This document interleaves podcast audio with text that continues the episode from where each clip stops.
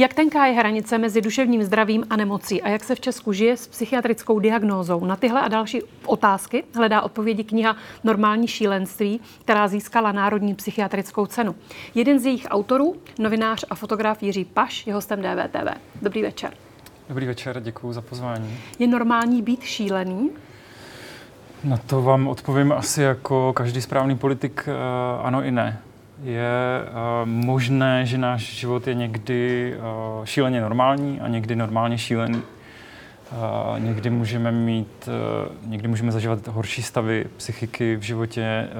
Uh, někteří lidé mají uh, nějaké problémy celý život, pak uh, si odnesou to, to, tu psychiatrickou diagnozu jako něco, s čím se potýkají po celou dobu své existence tady. Zajímavé na tom je, a na to odkazuje i název té knihy Normální šílenství, že ta hranice je velmi tenká, jak jste říkala, a, lidstvo se tím rozdělením normálního a nenormálního zabývá od počátku své existence. Hodně o tom ví spousta filozofů, vědců, umělců. A Jakmile se do toho ponoříte do hloubky, tak zjistíte, že to vůbec není jednoduché. Paradoxně někdy, aby jsme si mohli říct, co je v uvozovkách to šílené, uh, musíme si začít zkusit zkoušet definovat, co je normální.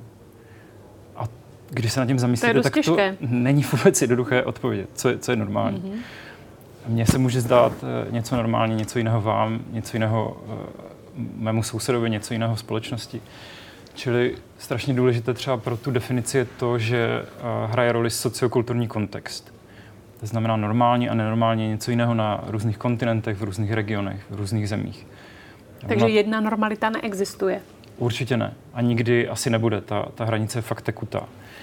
Já mám na to jednu takovou dobrou průpovídku svého oblíbeného filozofa Alana Vodce, který říkal, když přijdete na západě k lidem s tím, že jste Bůh, tak vás nechají zavřít do blázince. Když to samé uděláte v Indii, tak vám poklepou na rameno a řeknou, no konečně si na to přišel. Gratuluju. Eh, my ale, protože žijeme ve společnosti, kde musíme nějakým způsobem spolupracovat a fungovat, tak si tu hranici stanovit musíme. A to hlavně proto, že potřebujeme si určit, jestli ten problém eh, psychický, eh, který někdo má, může zvládnout sám, své pomocí nebo za pomoci rodiny, přátel, anebo na to už bude potřebovat pomoc systému. Zdravotnictví, psychiatrie, psychologie, sociálních služeb.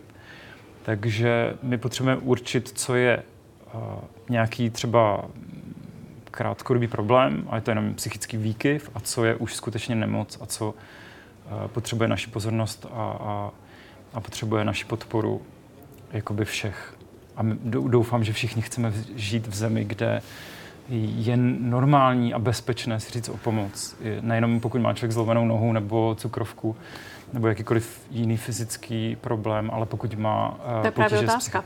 Jestli v Česku to jde, jako bezpečně, protože v anotaci ke knize se píše, že psychická nemoc v Česku pořád ještě zavání blázincem.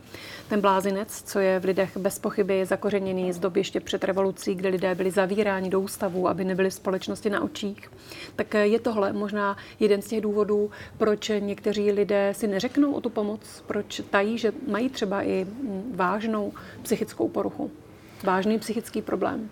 Určitě se to částečně zlepšuje i díky práci spousta organizací, i díky práci eh, nebo otevřenosti třeba lidí, kteří mají nějakou eh, diagnozu a, jsou ochotní o ní otevřeně mluvit. Eh, je to ale práce dlouhodobá a lepší se to pomalu. Takže bohužel u nás je ještě pořád spousta lidí, kteří se o pomoc říct bojí stydí se nebo se bojí stigmatizace, někdy se bojí diskriminace, protože samozřejmě třeba v oblasti zaměstnávání to ještě není zdaleka jako jednoznačné, že se počítá s tím, že člověk může mít nějaké problémy. A ta stigmatizace třeba, když ji měříme pomocí různých mezinárodních škál, tak je pořád třeba ještě o mnoho vyšší než na západě. Ale díky tomu, že máme před sebou ten vzor některých západních zemí a já bych třeba jmenoval Anglii, kde probíhá nejdelší a nejnákladnější finančně eh, kampaň, která se jmenuje Time to Change na podporu duševního zdraví. Mimochodem, jeden z takových hlavních ambasadorů té kampaně je Prince Harry, který mluví o duševních problémech. Tady je Martin Veselovský. Chci vám poděkovat, že posloucháte naše rozhovory. Jestli chcete slyšet celý podcast, najdete ho na webu dvtv.cz. Tam nás můžete i podpořit a stát se členy DVTV Extra.